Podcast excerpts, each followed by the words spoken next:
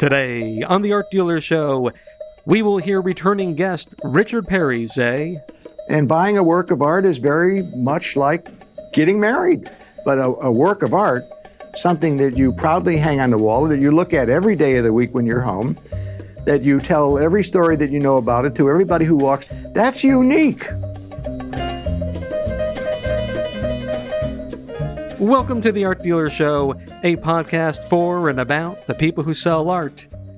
My name is Danny Stern, and today on the show we have part two of my conversation with Richard, Dick to his friends, Perry, the owner of Centaur Galleries in Las Vegas, and also a principal player in the grand old days of Merrill Chase Galleries based out of Chicago, Illinois.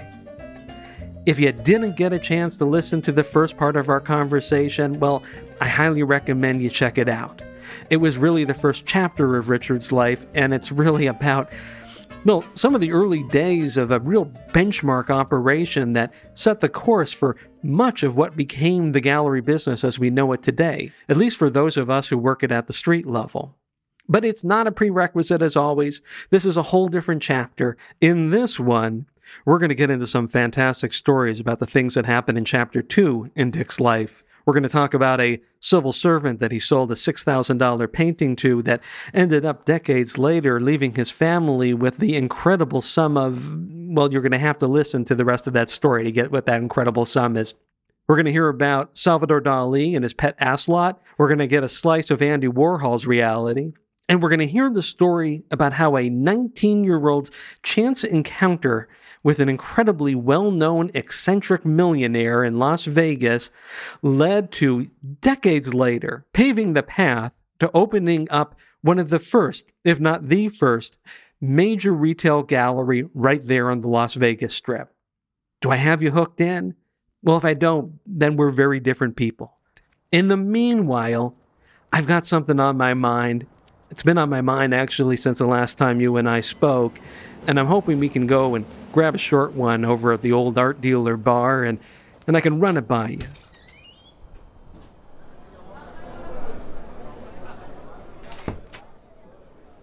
Okay, are we all settled in? Are we comfortable?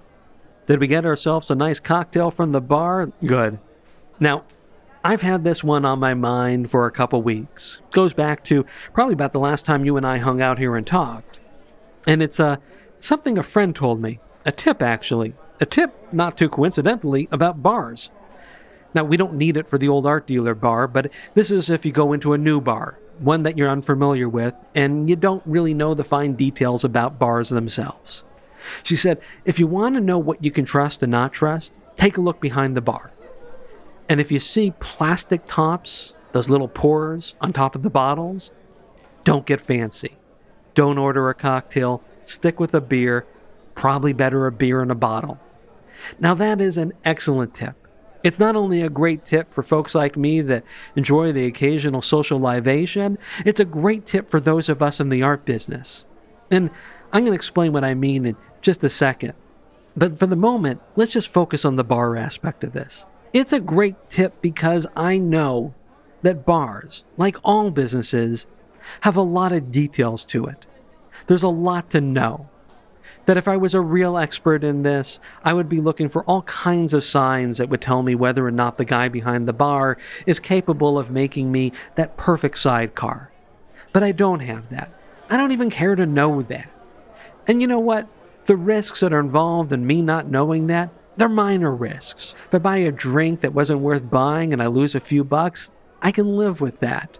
But, and this is getting back to the art dealer folks, but if I'm a collector, a prospective collector, and I'm in one of our galleries and I'm looking at a $100,000 painting, then that's an entirely different matter because the stakes are high.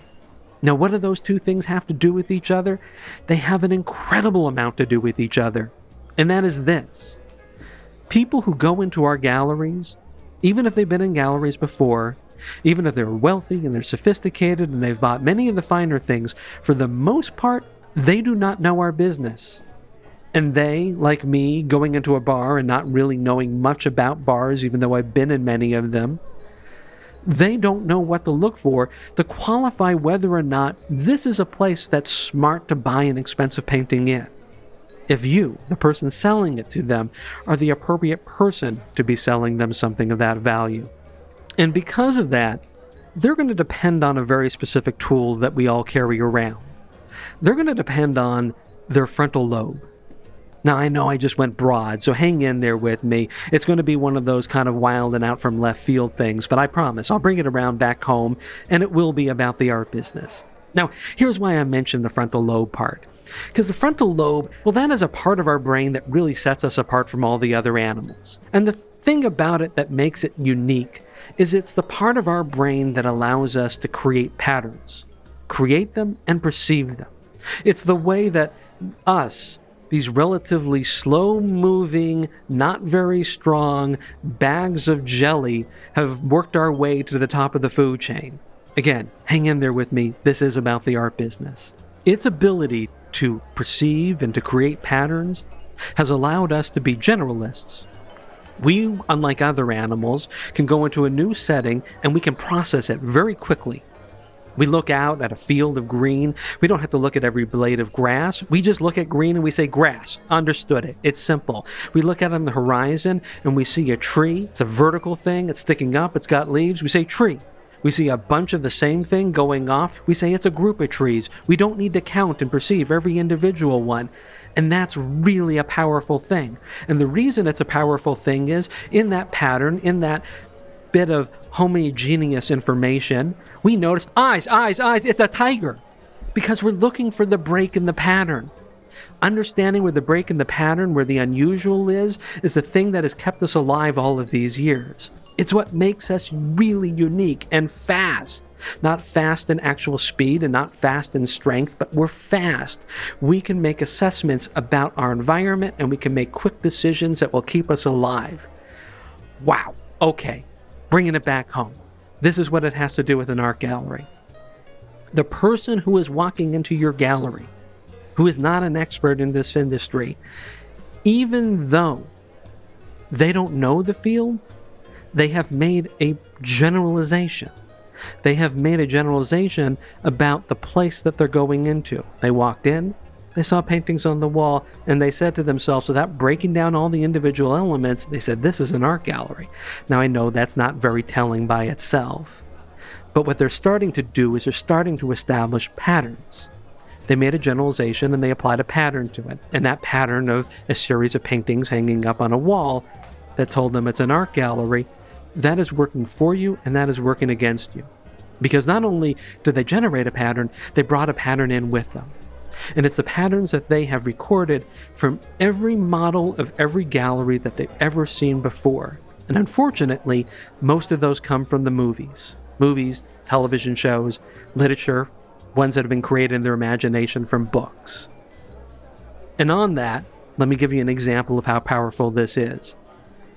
If this is not your first time hanging out with me over here at the old art dealer bar, or hell, maybe it is your first time, I bet you you have a picture in your head of what this bar looks like. I've never given a lot of details about the bar. I've certainly never described it, never told you what color the upholstery is. But just me saying that, you've applied a color. I know you have. Probably red. I've never told you where the bar is. I never told you if there's stools at it. Never told you how many. But again, just by mentioning that, you just did it. You described the stools in your brain. You decided how many there were. You decided how far in a row. You didn't have to describe every individual one of them either. You just applied the same pattern through the bar. It fit. You don't know where the door is, but you do know where the door is. We do that for everything. We pre perceive, and then once we see the new information, we continue the pattern forward. So back to the gallery, and more importantly, back to that collector sitting in your viewing room, looking at that $100,000 painting and considering not if that painting is something that he likes. He knew that already. He knew it a long time ago. Not if he likes the artist or even the information that he, you told him about the artist. If he didn't, he would have gotten up, he would have left, he wouldn't be hanging on this. That's not what's happening. In many cases, he's trying to decide if this fits, if this all feels right. And a big part of that is is the gallery right? Are you right? Is this right? And so, what is he doing now? He's looking for those eyes in the bushes. He's looking for a flaw. He's looking for information that either is consistent with the pattern that was previously established of what an important gallery that sells expensive artwork is meant to look like, or what breaks that pattern and tells him that he should be breaking off the deal and moving away from it. He's looking for the plastic tops on the bottles, is what he's looking for. And when it's a $100,000 painting, and if that has a little bit of an ouch factor to it, in some cases, he'd much rather find the plastic bottle tops than find the metal ones that indicates this is a good place. It would make his life a lot easier. All right, so why am I bringing any of this up? I mean, it's obvious there's a good lesson in here, at least if you were able to hang in there with me on it. But more importantly, because I've mentioned in the past, I get to a lot of galleries. I'm out there in the field pretty regularly, and I've got to tell you, I see more plastic bottle tops than metal ones out there. And they come in all different shapes and sizes and forms. And what's really sad is the galleries who have them, they're blind to them. They don't really see it. So I ask you, next time, tomorrow morning, whatever it is, when you return to your own business, take a look around. Look and see if you can find your plastic pores. Look and see if you can find the excuse for your next big customer to identify that you're a business that they don't need to bother with.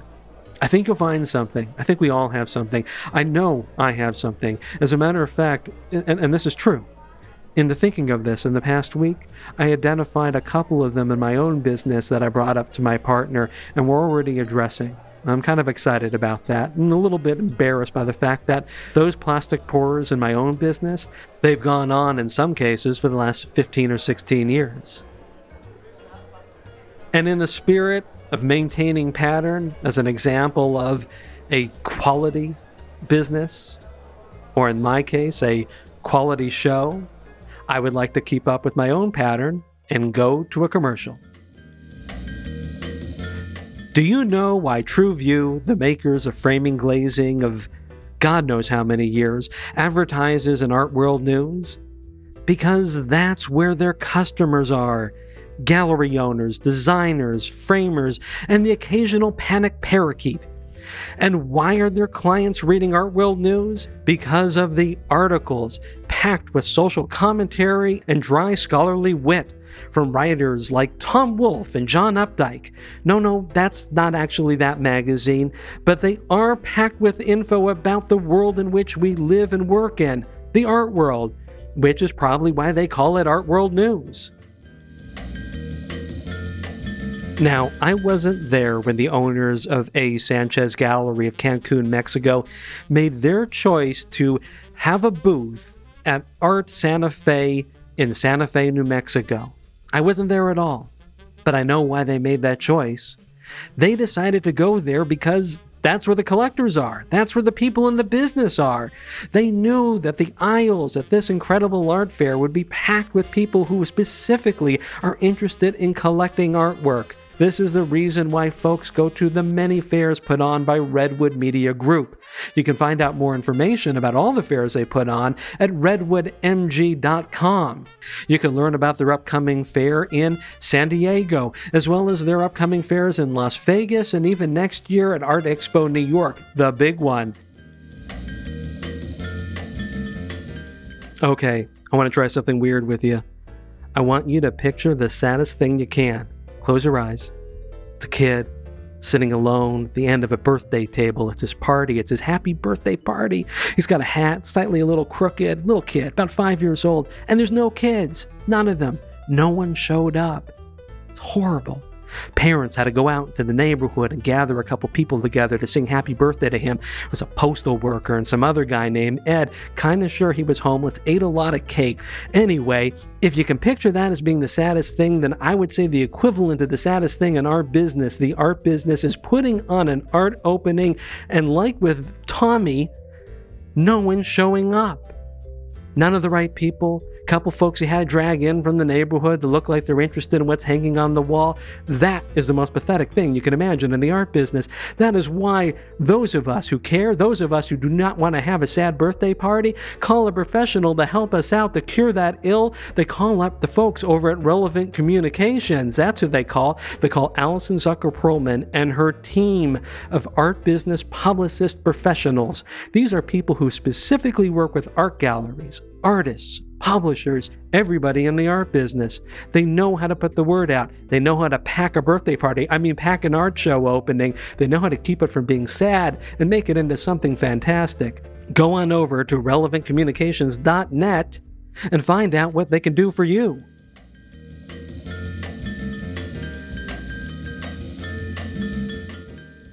Our guest today is gallery owner, art dealer, Richard Dick to his friends, Perry. And if you hadn't had a chance to listen to part one of my conversation with Richard, again, I highly recommend you take a listen to it after you've had a chance to listen to this one. Now, since you might not have, I want to bring you up to speed. Richard is the owner of Centaur Galleries in Las Vegas, Nevada.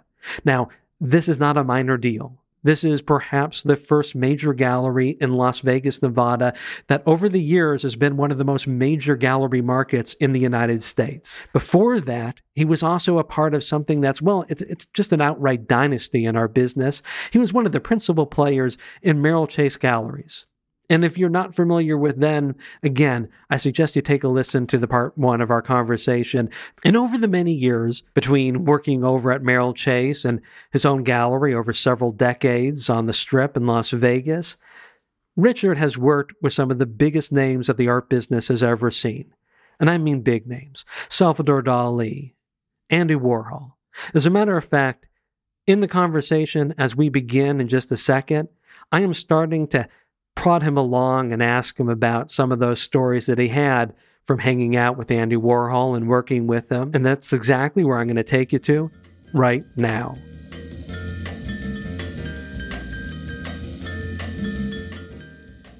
Nutsville.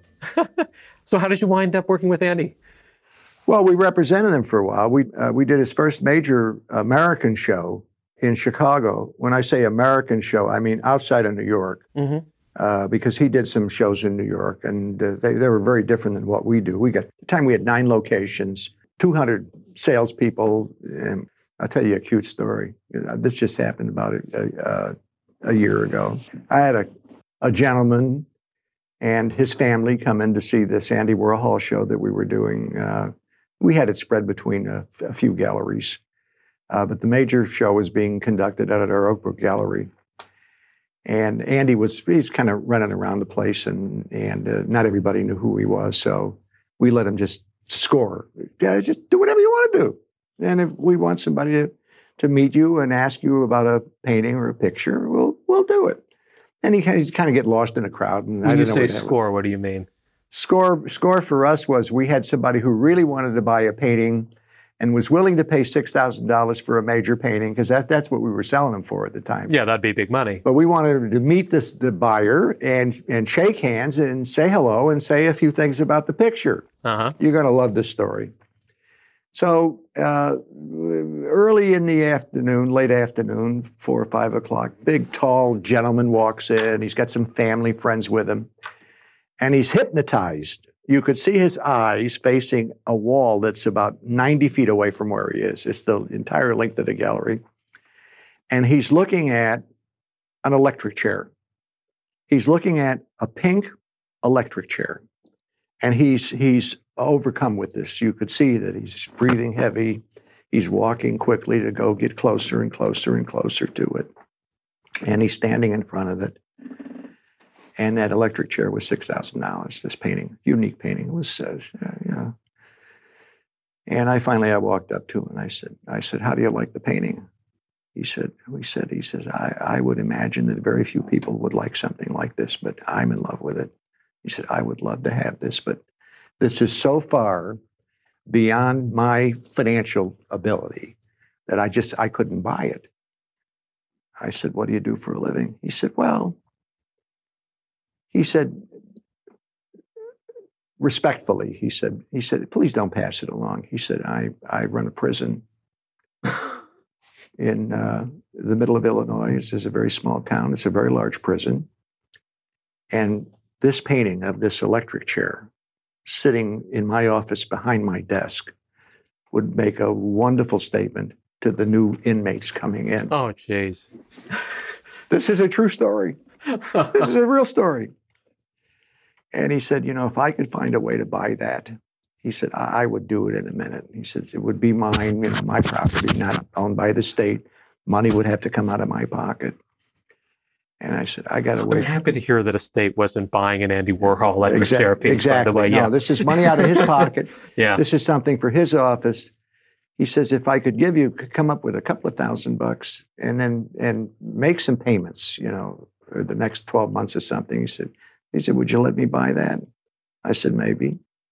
I said, first of all, I got to get permission from Andy Warhol.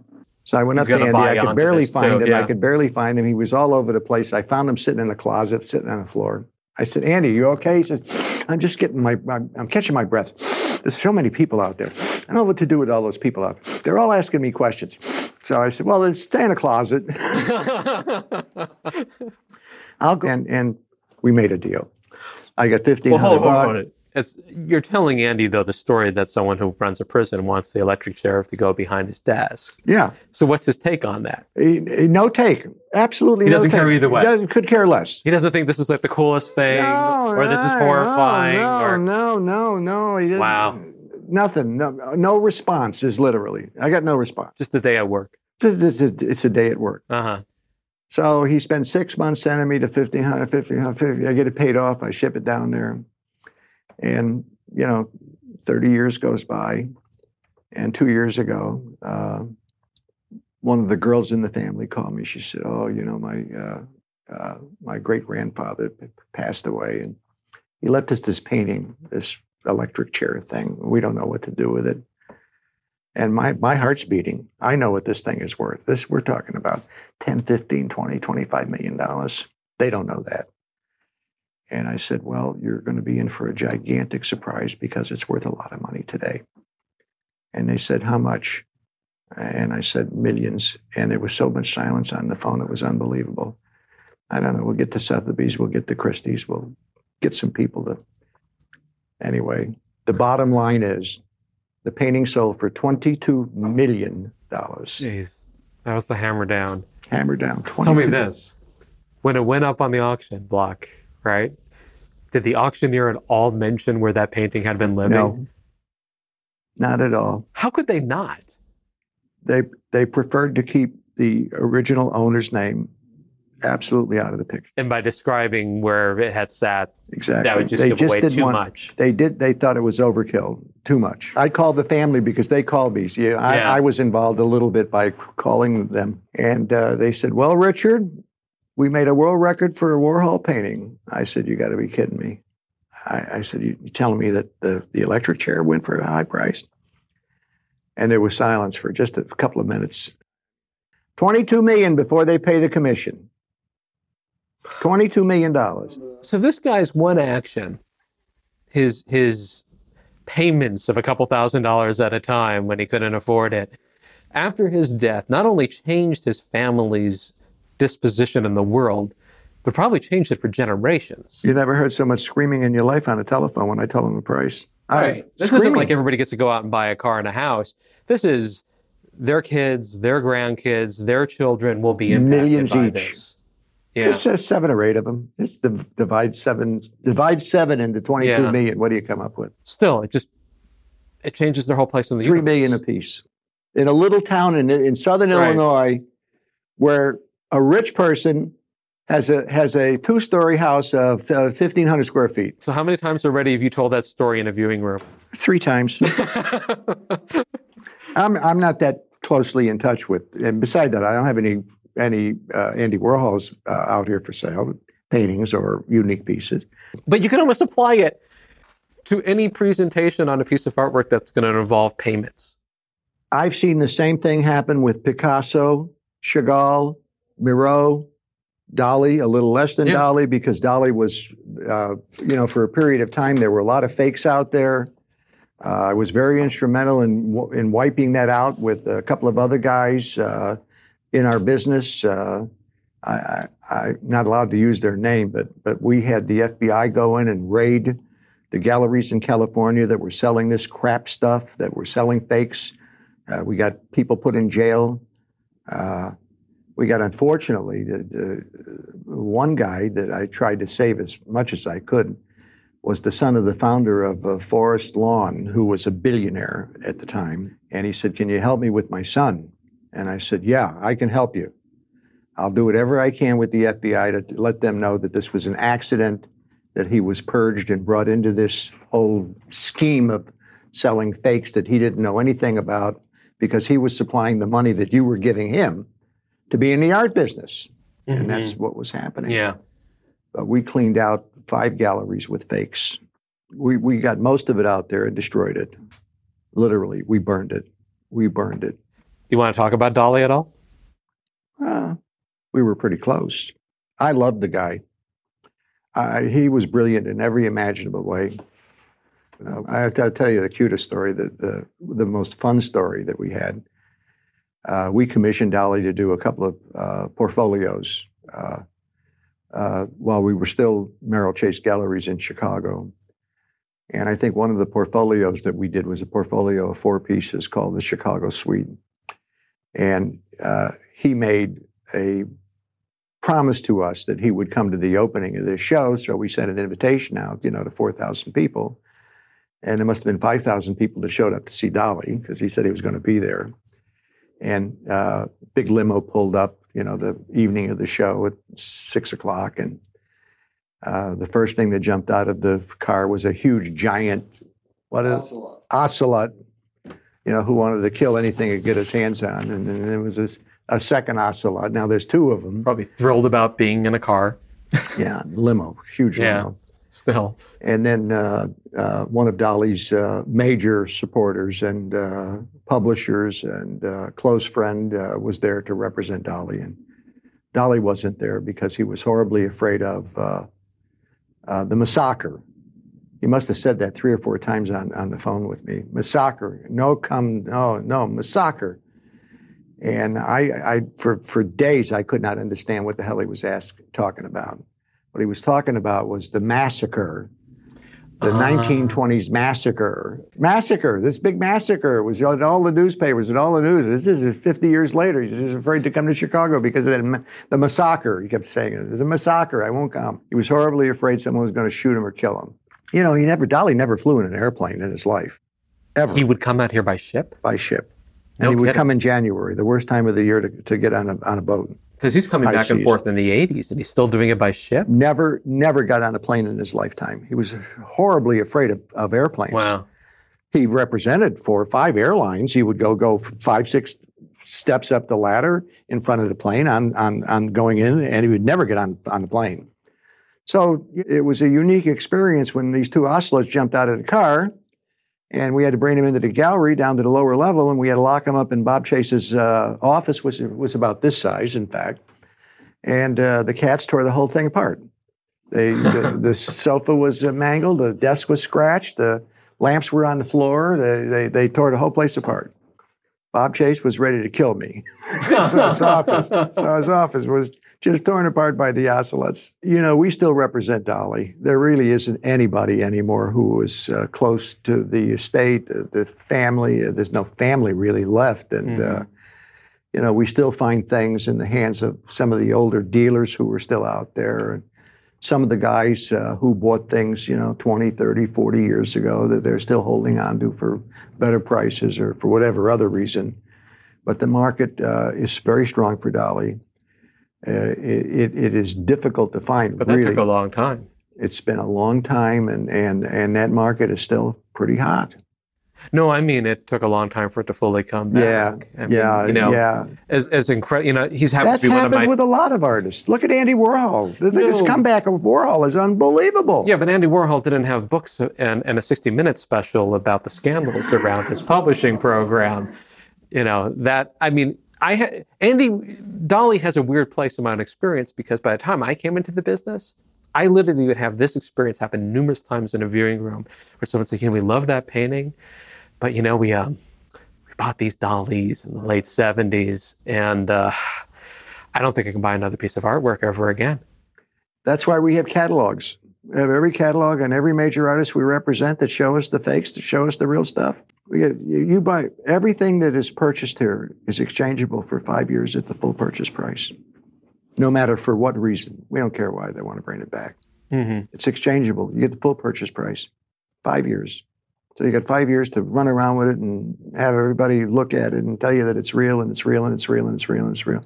We very get we very seldom get anything back. Usually, when somebody brings something back to us, they're upgrading to something significantly more important and they're using that as a deposit. Mm-hmm. And we get almost nothing back. Yeah. It's remarkable that uh, we find people still out there looking and searching for things that they passed up by accident or for some other reason 10, 15, 20, 30 years ago. That is an incredible thing. It's yeah, the most- I've seen it my entire career. Yeah, It, it you you can't chasing the thing that Did that ever away. happen to anybody with a suit or a pair No. of shoes or a tie or a shirt or No. or even a house for that matter? Yeah, This is one of the greatest rarities of any product that's ever faced mankind. It's art. And and I think that the reason that, that it has this high level of, uh, of of attention is that everybody has a little space in their heart for something that you could call a work of art. Everybody, no matter how dumb, how beautiful, how wonderful, how smart you are, doesn't matter. When people look at things that were created by another living human being, there's an attachment in in a lot of cases, and that's when the uh, excitement about buying something gets really heavy. They start sooner or later. They start collecting a little bit of art. Yeah, that's where people like us come in. We're smart enough to be able to give people intelligent advice. There's a lot of people in our business, they don't know what the hell they're doing. They couldn't tell you half of what we know about one single work of art, much less hundreds and hundreds of pieces that I think our inventory is about 3,000 works of art. 3,000 works of art. What do you think is the most common thing that people in this business don't understand? I don't think they understand the psychology of the buyer. And what's even worse than that is, I don't think they understand their own psychology as being a seller. Mm-hmm.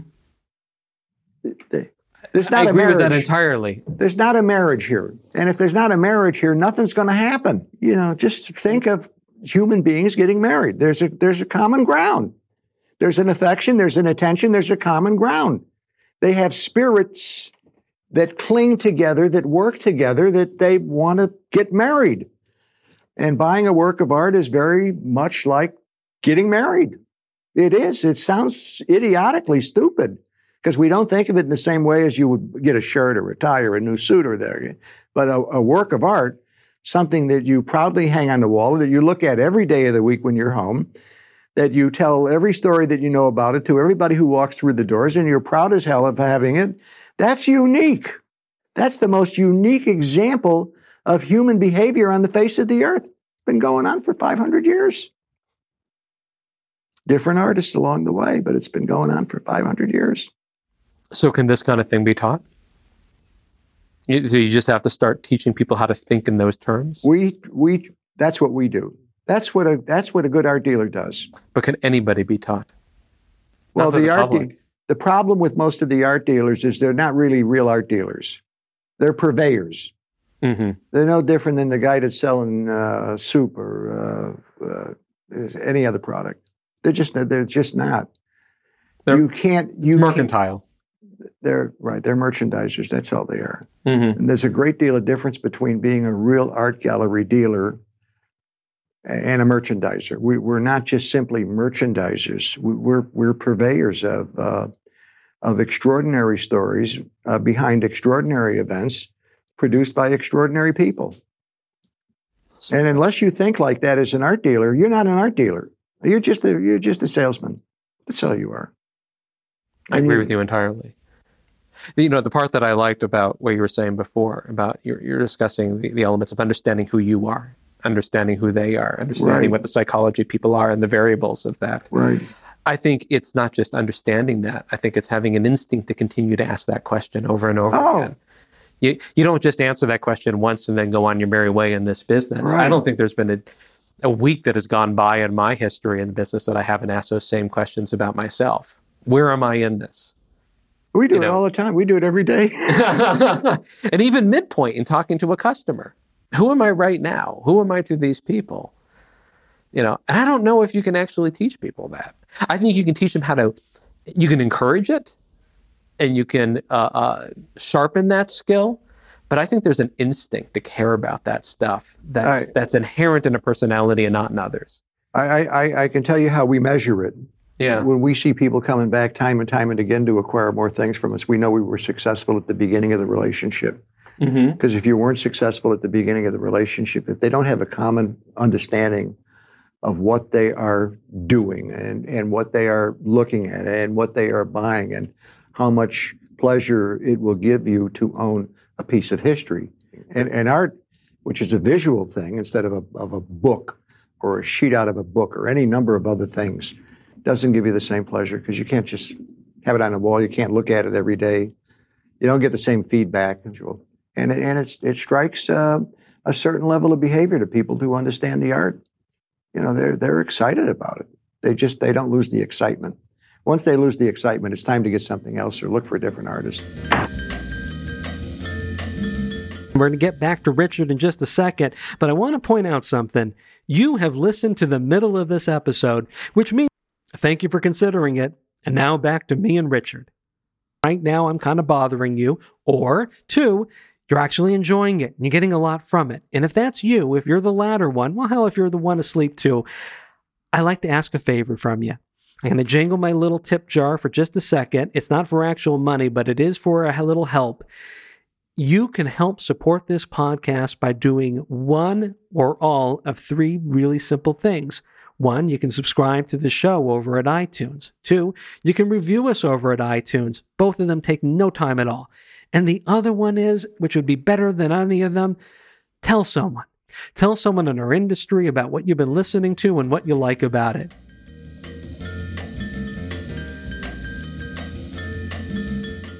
What do, what do you think is the biggest lesson you've learned in this business? And you've been in it for how many years now? Almost 50 years. Almost 50 years. Okay. The one lesson that changed it all for you, or the one that you keep on learning over and over again, or the one that everybody else has to learn and maybe doesn't? That, that's a very tough question to answer because there's a there's a there, there's a lot of little things that go on, Mm-hmm. you know, between uh, a staff member and a, and and and a prospect, or a staff member and a regular art collector, and staff to staff, and and you know, my way uh, uh, of uh, you know presenting the product that we sell is probably very different than the way uh, art dealers sell their products. Uh, we spend probably more time uh, with a prospect who's looking at uh, a work of art or is looking at a group of works of art, uh, dealing with the aesthetics.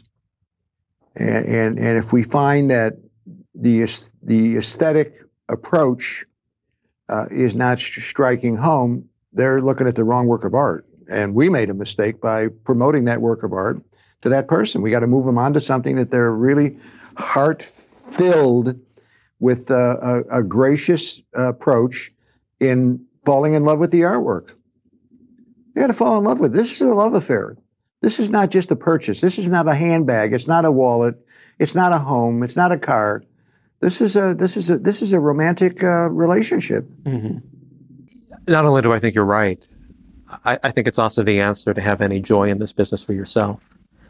I think if you can't see it that way, the job's boring. For us, you run around and look at my staff. Would you believe that he's almost 48 years old? No. Would you believe I'm going on 76? Yeah, you look. No, I'm kidding.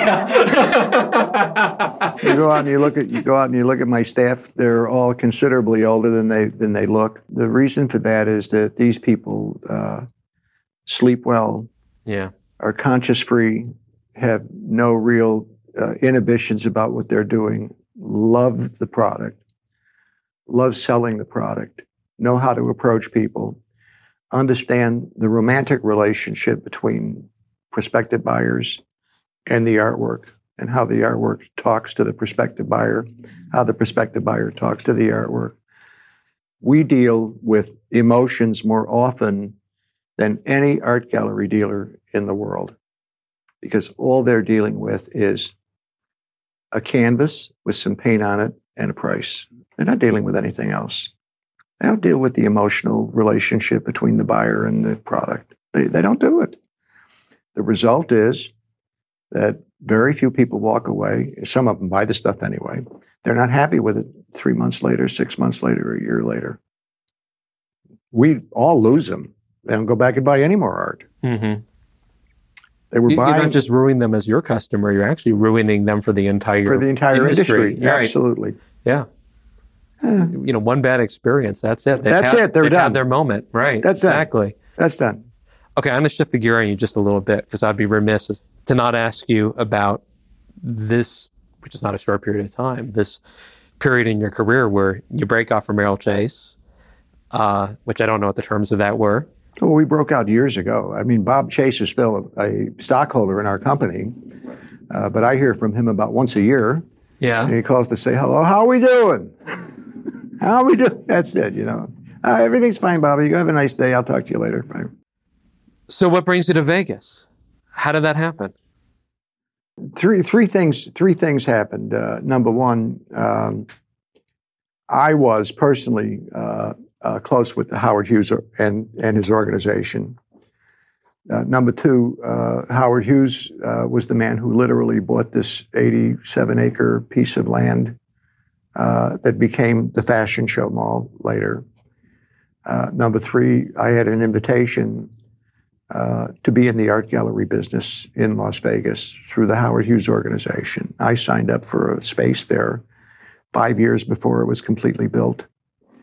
Uh, literally, uh, we were the first major art gallery dealer uh, anywhere in the country to think about coming to Las Vegas. We really felt that we had an opportunity to be able to teach people a lot of things about art that they didn't know.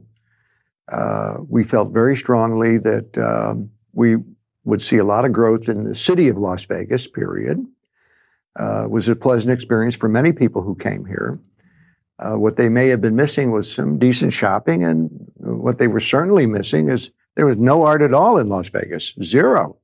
There were a few minor artists living here who did little Western paintings uh, and little things like that. Uh, that every once in a while, some cowboy might buy a little Western painting, and that was just about the end of it. Uh, but there really was not almost any art in Las Vegas. And we had some people living here who had enough money to buy anything that they want. Major, major, major multi millionaires. And that's interesting because most people now who open up galleries in Las Vegas are thinking about the tourists. Yeah. But you came here for think- actual Las, An- Las Vegas residents. Absolutely. Yeah. Some of the richest people in the world were living here. you know, they owned all the gold mines 40 miles away from us. Period. Zip zero. They owned a lot of things. I would imagine, being that you had a relationship with Howard Hughes, We and, you- did. and you I haven't did. told me how you got that relationship. Uh, the first time I came here, I was 19 years old. Yeah. Um, I was just old enough to get into a casino, but not old enough to go to a bar, uh, not old enough to go to the casino tables, not old enough to do this or that. And uh, I came here literally uh, to uh, make an appearance in what was called a, uh, a jackpot poker game at one of the casinos. And uh, the minimum age limit was 18 that you could go in and and play in this game uh, without having to be 21 because there was no money involved. And on the second night that we were here we, we had a uh, rented car that was parked downstairs in the basement of the, the hotel we made the decision that we would go down and get in the car and just ride up and down the strip which was only a couple of blocks long anyway we thought we would do that and when we went downstairs, uh, there was an older guy there uh, trying to get his car door open. And it was right across the parking space that we were parked in. And he was having some difficulty getting the car door open. I screamed over, "Hey, you need a little help getting the door open?" He says, "God, goddamn thing won't work." He's kicking it, he's smashing it. Couldn't get the key to open the door. Guess who it was? It was Howard Hughes.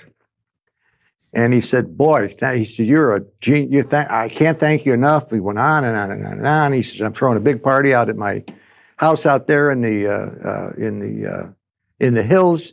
He said, "You want to come?" And the three of us got in a car with Howard Hughes, and we drove out to this white mansion that he bought out there in the middle of the desert. Walked in the door. There's movie stars everywhere. There's alcohol and champagne and liquor everywhere. There's some of the most beautiful women I ever saw in my life everywhere. And that's how I started a minor relationship with Howard Hughes, period. I- We I- stayed for hours. I would have bet any amount of money I have in my pocket right now that it had to be art business related. Instead, it happened years and years before you ever got into the gig. I was like 19 years old, Yeah. going on 20. So, but part two of that is Nine, this, is, this is 1959. I don't even know who the hell he is. I don't know who he is until we get out there.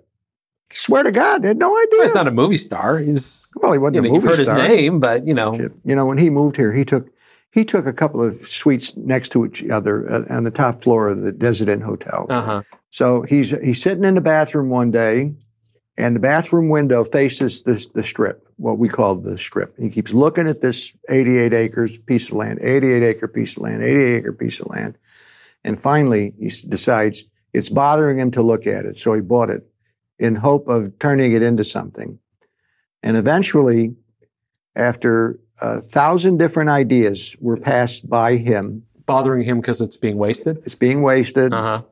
He said, We're going to build a major, major retail shopping mall there. This was unheard of in Las Vegas at the time. Uh, unheard of. The streets weren't paved two blocks in any direction, there were dirt roads. The strip was a dirt road. What's different about selling art in Las Vegas than anywhere else?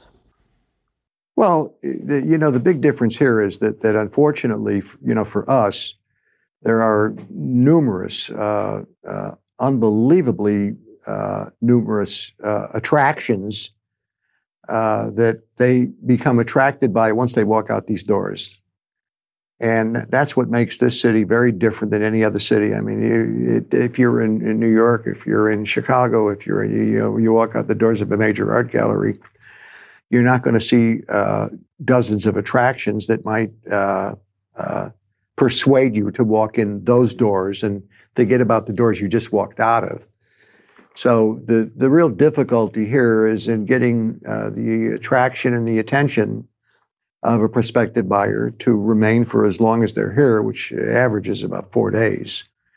And if we can't get a deal done, you know, in three or four days, uh, we're guys gone anyway. So, you know, what we really find Or even that one first visit to the gallery itself, exactly, I'd imagine. exactly. You know, you know, part of part of what we do this this five year exchange privilege that we have is what really saves them, and they know that they recognize that. You got five years to decide whether or not you want to keep it or trade it in.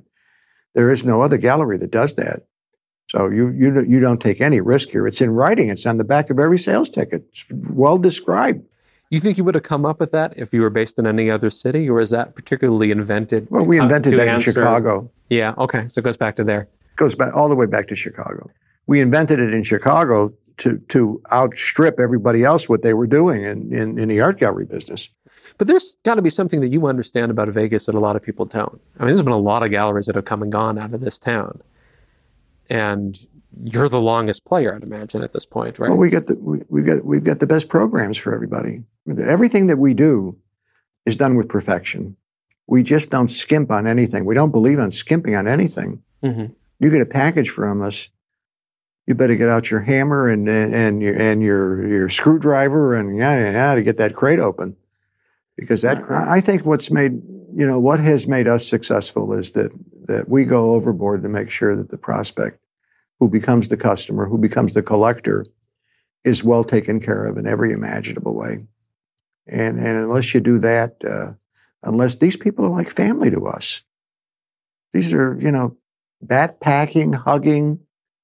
You know, some of the women kissing you know, on the cheek. You know, say, Richard, thank you so much. You don't see that kind of stuff going on in in in other art galleries. You don't see it going on in any kind of business, for that matter.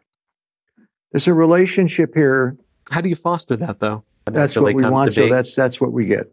That's what we teach. That's what we train. That's what every catalog of material information that we give new new staff people to study and and learn. And this is the way we do business. So I'm wrapping up here. Now that you're starting, you know, getting into retirement, is there anything in this entire career that you would have done differently? No, Not a thing. not a thing.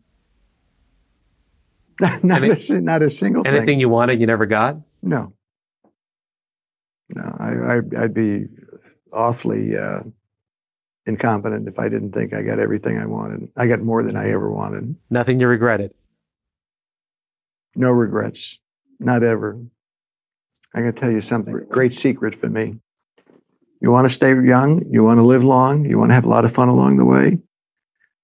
You better learn how to make everybody happy.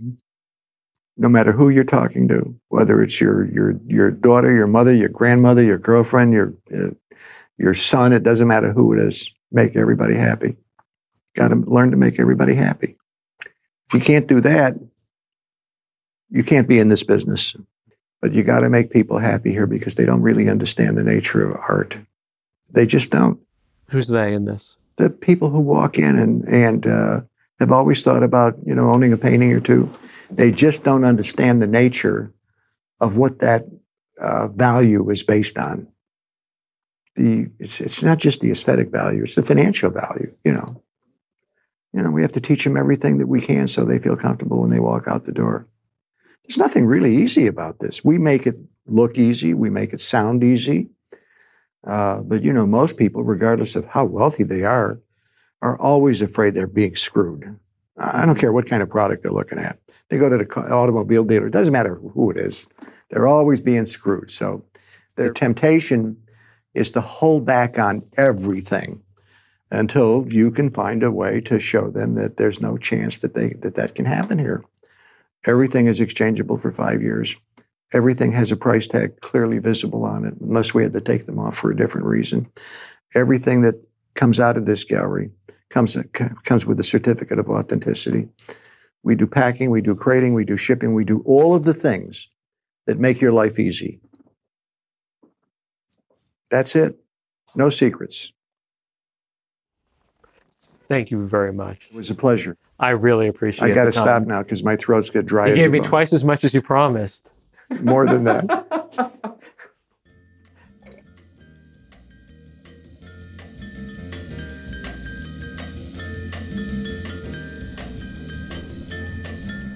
Was that not worth it? I mean, just for the Howard Hughes story by itself, this is one of my favorite episodes. I love old stories of this kind.